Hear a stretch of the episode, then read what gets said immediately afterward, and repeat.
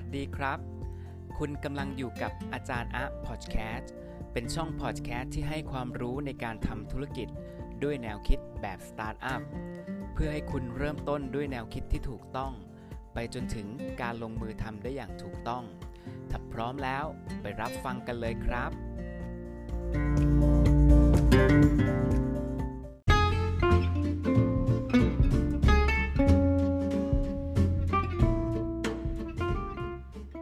วันนี้ผมจะมาชวนคุยใน อี พี ที่สามต่อเนื่องจาก อี พี ที่สองนะครับเนื่องจาก อี พี ที่แล้วถ้าท่านใดยังไม่ได้ฟัง อี พี ที่สองผมพูดเกี่ยวกับความเป็นผู้ประกอบการในธุรกิจสตาร์ทอัพดังนั้น อี พี นี้ผมขอพูดถึงเรื่องของความเป็นผู้ประกอบการอีกสักครั้งหนึ่งอีกสักรอบหนึ่งนะครับกับหัวข้อใน อี พี ที่สามนี้ที่ชื่อว่าวินัยสี่ข้อของผู้ประกอบการ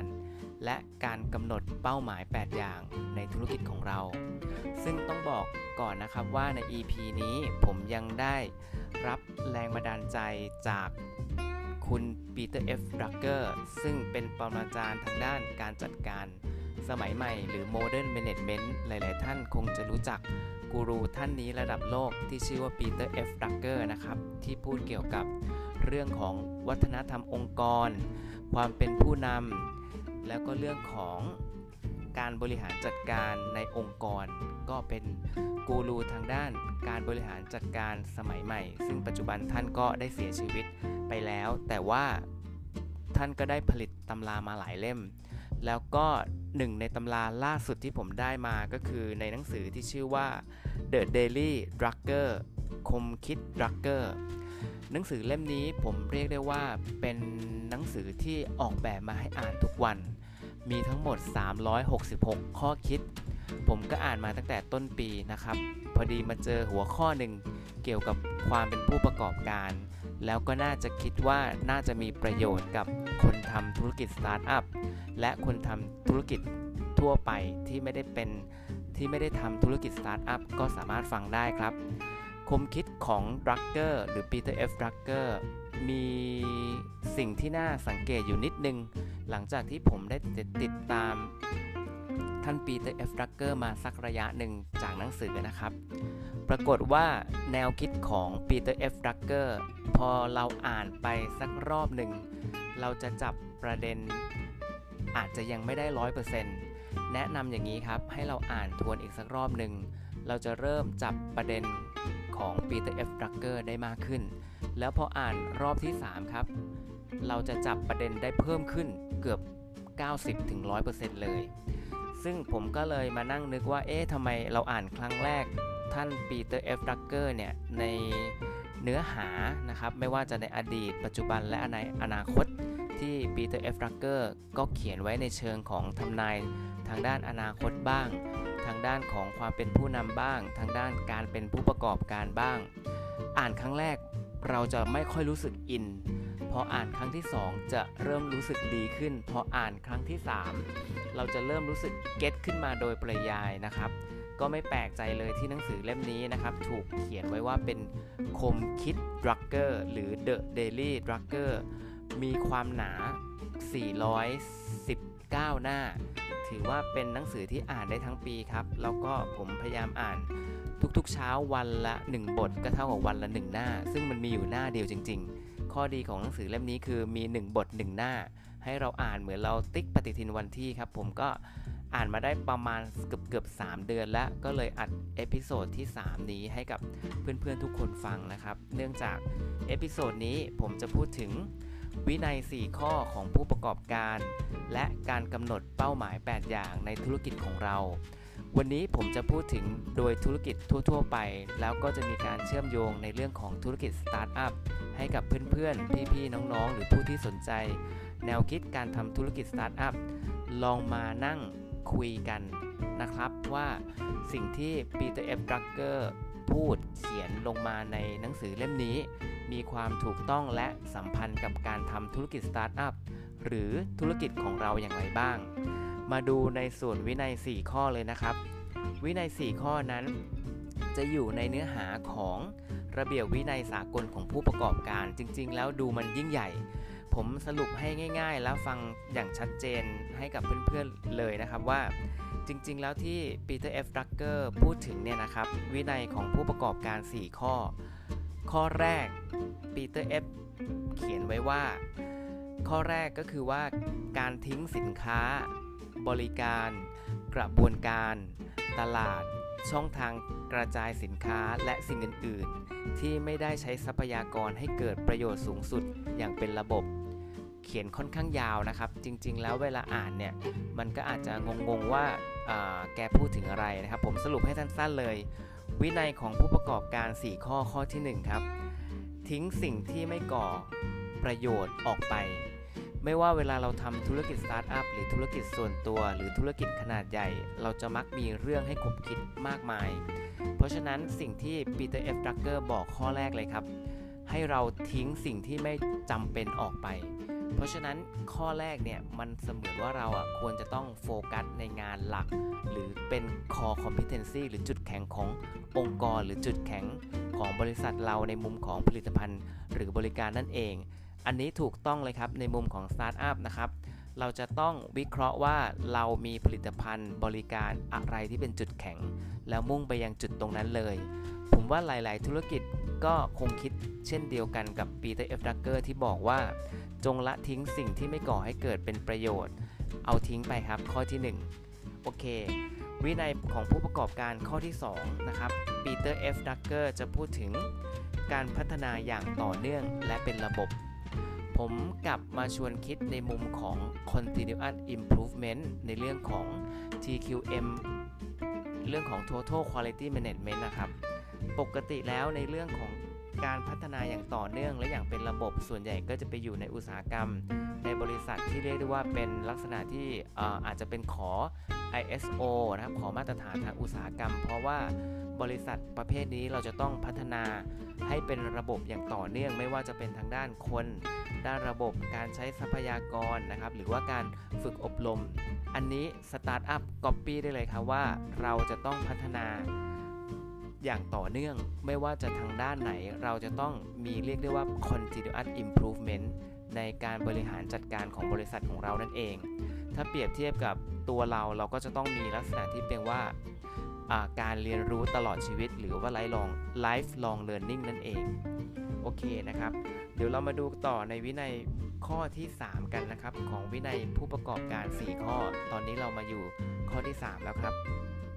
ข้อที่สาม Peter F. Drucker บอกไว้ว่าเราจะต้องวางโครงสร้างองค์กรข้อนี้ผมอาจจะมีคอมเมนต์นิดนึงนะครับในมุมของสตาร์ทอัพครับเราอาจจะยังไม่มีองค์กรที่ชัดเจนนะครับในตอนแรกเริ่มต้นไม่ว่าจะเป็นทางด้านของผู้ก่อตั้งเองหรือผู้ร่วมก่อตั้งบางทีเราไม่มีบริษัทหรอกครับเราอาจจะไปนั่ง co-working space บางทีเราไม่มีลำดับชั้นในการติดต่อสื่อสารทั้ง ซี อี โอ เอง co-founder เองหรือหรือเพื่อนร่วมงานเราอาจจะนั่งบนโต๊ะเดียวกันไม่มียูนิฟอร์มให้มันเหมือนเป็น system หรือเป็นระบบมากมายนะครับในตอนแรกแต่อย่าลืมนะครับว่าสตาร์ทอัพเราไม่ต้องการเป็นสตาร์ทอัพตลอดไปครับสตาร์ทอัพเป็นแค่ช่วงเวลาของการเริ่มต้นธุรกิจแต่เป้าหมายของผู้ประกอบการอย่างตัวผมเองหรือที่เป็นผู้ก่อตั้งหรือเป็น ซี อี โอ ของสตาร์ทอัพเองครับวันหนึ่งเราก็ต้องมีลูกทีมเรียกว่าเป็นลูกทีมดีกว่านะครับเพราะว่ามันจะดูดีกว่าถ้าเรียกว่าเป็นลูกน้องเราคงจะต้องมีลูกทีมหรือว่าทีมงานเราเพิ่มขึ้นมาเรื่อยๆครับอย่างน้อยเนี่ยการทำธุรกิจสตาร์ทอัพเราจะต้องสะท้อนความคิดวิสัยทัศน์ของตัวเราพันธกิจที่เราจะต้องวางไว้หรือแม้กระทั่งโครงสร้างขององค์กรว่าเราจะรับบุคคลที่มาทำงานทำไมเราถึงต้องรับบุคคลอื่นเข้ามาร่วมทำงานของเรากับเรานะครับไม่ว่าจะเป็นนักการตลาดหรือว่าเป็นนักการขายหรือแม้กระทั่งกำลังจะไปหาโคฟาวเดอร์สุดท้ายแล้วเราก็จะต้องโชว์แผนให้เขาดูว่าในหนึ่งปีสามปีห้าปีบริษัทสตาร์ทอัพเล็กๆของเราเนี่ยจะเติบโตไปในทิศทางไหนสุดท้ายหนีไม่พ้นครับกับการที่เราจะต้องวางผังหรือวางโครงสร้างสร้างองค์กรหรือภาษาอังกฤษที่เรียกว่าเป็น organization chart หรือที่เราชอบกันเรียกสั้นๆว่าเป็น org chart นั่นเองอันนี้สตาร์ทอัพในตอนแรกอาจจะยังไม่มีแต่ต่อไปควรจะต้องเริ่มต้นได้แล้วครับตั้งแต่ปีที่ สอง สาม นะครับเพราะว่าหลายๆคนทำธุรกิจสตาร์ทอัพก็ยังไม่ได้วางเรื่องผังองค์กรที่จะเติบโตไปในอนาคต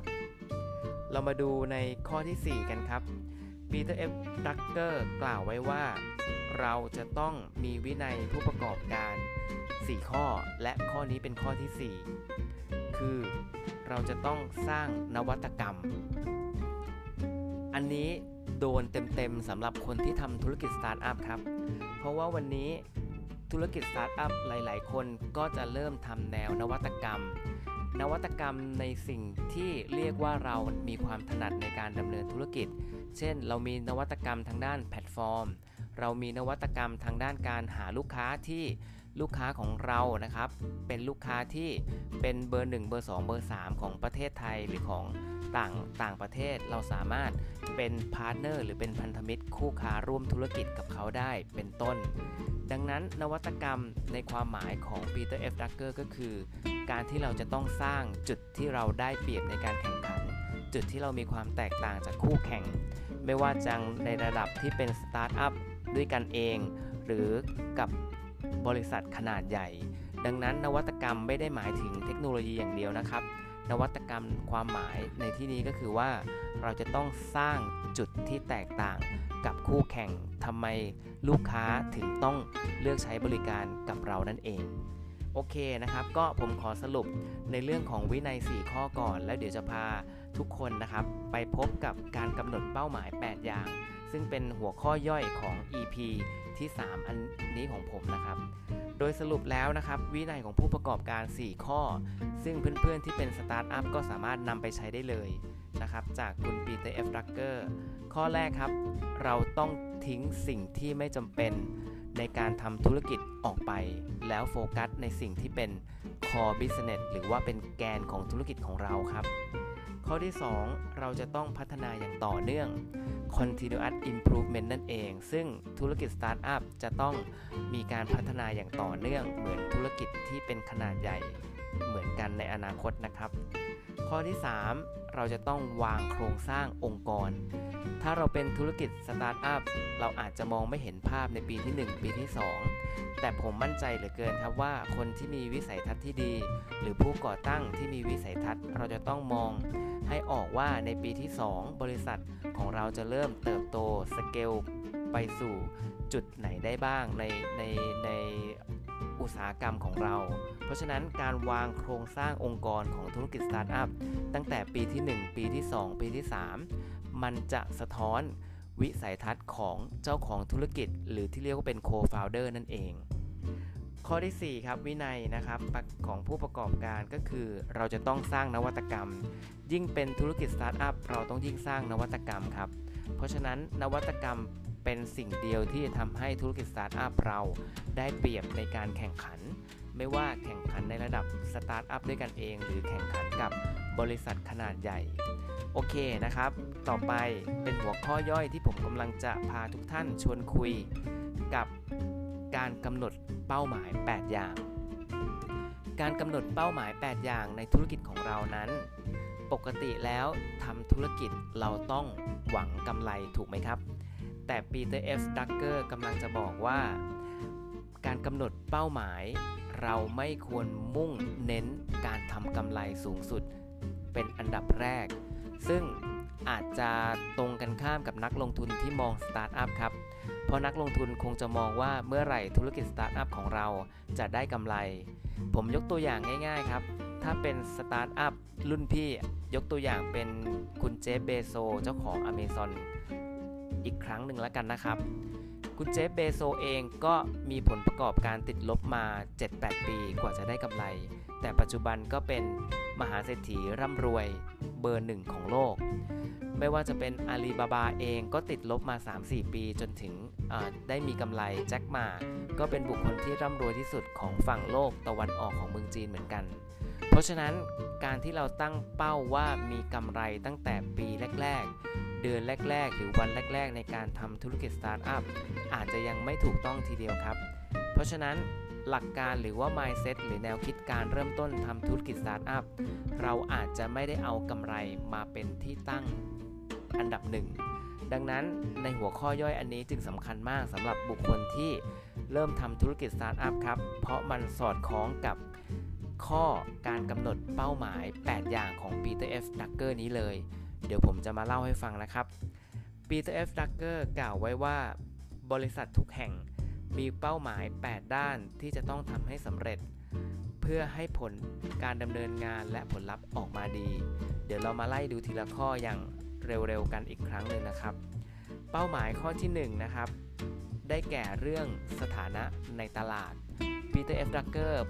กำลังจะอธิบายไว้ว่าสุดท้ายแล้วเราจะเป็นผู้นำตลาดเราจะมีส่วนแบ่งการตลาดเป็นเบอร์หนึ่งเบอร์สองหรือเราจะเรียกได้ว่าเราผูกขาดในตลาดนั้นๆเหมือนที่สตาร์ทอัพทำกันในหนังสือของคุณปีเตอร์เทียวจากเล่ม โอ ทู วัน ก็พูดถึงการผูกขาดในการสร้างธุรกิจสตาร์ทอัพเหมือนกันเพราะฉะนั้นสถานะในตลาดเราต้องวางตัวเองให้ออกครับว่าเราจะเป็นผู้นำในตลาดนั้นๆหรือเราจะเป็นเบอร์สองเบอร์สามแล้วเราจะกิน market share หรือว่ามีส่วนแบ่งทางการตลาดเท่าไหร่ในการเริ่มต้นธุรกิจเป้าหมายที่สองครับเรื่องของนวัตกรรมเราจะใช้นวัตกรรมอะไรมาเป็นจุดที่ได้เปรียบในการแข่งขันในตลาดของเราเป้าหมายที่สามครับเรื่องประสิทธิภาพในการบริหารจัดการในธุรกิจสตาร์ทอัพหรือในธุรกิจของเรานั่นเองเป้าหมายที่สี่ครับเป็นการเลือกหรือว่าการจัดสรรใช้ทรัพยากรที่เป็นวัตถุเป้าหมายข้อนี้ถ้าเป็นสตาร์ทอัพก็อาจจะไม่มี Fixed Asset มากมายเท่าไหร่เพราะฉะนั้นเป้าหมายนี้อาจจะไม่ได้เน้นเรื่องของการบริหารจัดการ Fixed Asset นะครับเป้าหมายที่ห้าครับเป็นการวางแผนในเรื่องของตัวเงินและก็กำไรเพราะฉะนั้นการทำธุรกิจสตาร์ทอัพดังที่ผมกล่าวไว้แล้วผลกำไรหรือตัวเงินอาจจะไม่ใช่เป้าหมายเริ่มต้นหรือเป้าหมายแรกในการทำธุรกิจสตาร์ทอัพแต่เมื่อเราทำธุรกิจไปสักระยะหนึ่งแล้วเรามีกำไรอันนั้นคือเป้าหมายที่เราจะต้องมองไว้เหมือนกันครับเป้าหมายที่หกผลการทำงานและการพัฒนาของผู้บริหารตัวนี้ Peter F. Drucker กำลังจะสะท้อน ซี อี โอ ของสตาร์ทอัพหรือผู้บริหารของบริษัทใหญ่ๆนั่นเองว่าเรามีผลการทำงานเป็นอย่างไรในในลักษณะที่เราเป็นผู้บริหารหรือเป็น ซี อี โอ ของธุรกิจของเรานั่นเองข้อที่เจ็ดครับผลการทำงานและทัศนคติของแรงงานความหมายก็คือเป็นผลการทำงานหรือว่าเป็นทัศนคติของทีมงานของเรานั่นเองบางครั้ง ซี อี โอ ที่ดีเราจะต้องพาทีมไปพร้อมๆกันครับ Peter F. Drucker กำลังจะสะท้อนว่าถ้าเราเป็น ซี อี โอ ที่ดีแล้วเราจะต้องมีทีมงานหรือว่าลูกน้องหรือคนที่เดินตามมากับเราด้วยนั่นเองเป้าหมายสุดท้ายครับความรับผิดชอบต่อสังคมหรือที่เรียกว่าเป็น Social Awareness นั่นเองข้อนี้ทางด้านสตาร์ทอัพถ้าสตาร์ทอัพท่านใดทำธุรกิจเกี่ยวกับสังคมก็จะสะท้อนได้เร็วหน่อยแต่ถ้าเรายังเป็นสตาร์ทอัพตัวเล็กๆอันนี้อาจจะเป็นเป้าหมายปลายทางสุดท้ายเลยครับการทำธุรกิจสตาร์ทอัพเราอาจจะไม่ได้เน้นเรื่องสังคมตอนแรกแต่ในอนาคตเวลาเราเป็นบริษัทที่มีเสถียรภาพหรือ Established Company แล้วเรื่องของ ซี อาร์ เอ็ม เรื่องการตอบแทนสู่สังคมเหมือนกับที่บริษัทใหญ่ๆทำกันเป็นสิ่งที่จำเป็นผมกำลังจะบอกว่าวันนี้เราทำธุรกิจสตาร์ทอัพเราอาจจะมองว่าเราจะตอบแทนคืนสังคมให้ในปีไหนกำหนดไปเลยครับมันเป็นการทำให้เรามีจุดที่แตกต่างจากสตาร์ทอัพคนอื่นเพราะว่าสตาร์ทอัพคนอื่นอาจจะมุ่งแต่กำไรมุ่งแต่จำนวนผู้ใช้งานแต่สตาร์ทอัพของเราปีนี้ปีหน้าหรือปีที่สามเราอาจจะมีมุมมองเรื่องโซเชียลหรือเรื่องของสังคมเข้ามาก็จะเป็นจุดที่เรียกได้ว่าเป็นผู้บริหารที่เรียกว่ามีคุณธรรมจริยธรรมแล้วก็ไม่ได้มองเรื่องผลกำไรหรือว่าการบริหารภายในองค์กรสักทีเดียวเพราะเรามีมุมมองภายนอกที่ตอบแทนคืนให้กับสังคมครับเดี๋ยวผมจะสรุปเป้าหมายแปดอย่างของการดำเนินธุรกิจดังที่ท่าน Peter F. Drucker บอกไว้แล้วมีบางจุดที่ผมได้คอมเมนต์ไปเมื่อสักครู่ว่าจุดไหนที่เกี่ยวข้องกับสตาร์ทอัพถ้าท่านใดทำธุรกิจทางด้านอื่นก็สามารถนำไปประยุกต์ใช้ได้นะครับเป้าหมายแรกสถานะทางการตลาดเป้าหมายที่สองเรื่องของนวัตกรรมเป้าหมายที่สามเรื่องของประสิทธิภาพในการบริหารงาน เป้าหมายที่สี่เป็นเรื่องของการบริหารทรัพยากรที่เป็นวัตถุเป้าหมายที่ห้าเรื่องของตัวเงินและผลกำไรเป้าหมายที่หกเป็นเรื่องของการพัฒนาการของผู้บริหารหรือว่าเป็นผู้ก่อตั้งนั่นเองเป้าหมายที่เจ็ดเป็นการทำงานหรือว่าเป็นทัศนคติของทีมงานหรือว่าแรงงานหรือผู้ร่วมงานของเราเป้าหมายที่แปดเป็นความรับผิดชอบต่อสังคมผมหวังว่า อี พี ที่สามนี้น่าจะเป็นประโยชน์เป็นอีกมุมมองหนึ่งให้กับผู้ประกอบการทั้งผู้ประกอบการที่ทำธุรกิจสตาร์ทอัพและผู้ประกอบการที่ทำธุรกิจ เอส เอ็ม อี ตลอดจนผู้ประกอบการที่ทำธุรกิจขนาดใหญ่และผมเชื่อมั่นเหลือเกินว่าความเป็นนักธุรกิจสตาร์ทอัพเราสามารถใช้ความเป็นผู้ประกอบการที่ผมได้เล่ามาใน อี พี ที่สองและ อี พี ที่สามนี้เพื่อนๆไปติดตามรับฟังได้นะครับในย้อนหลังแล้วถ้าเพื่อนๆสนใจติดตาม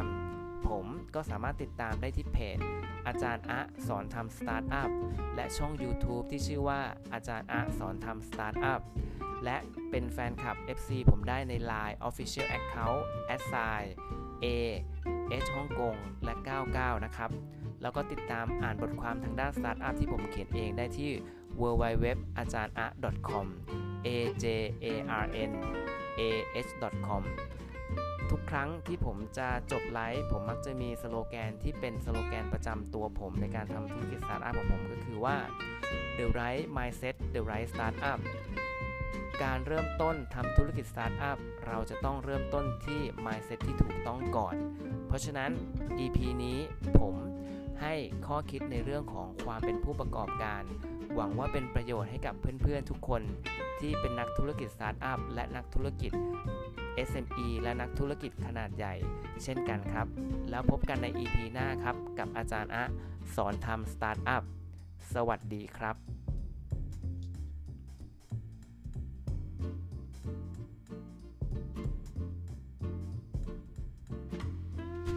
รับ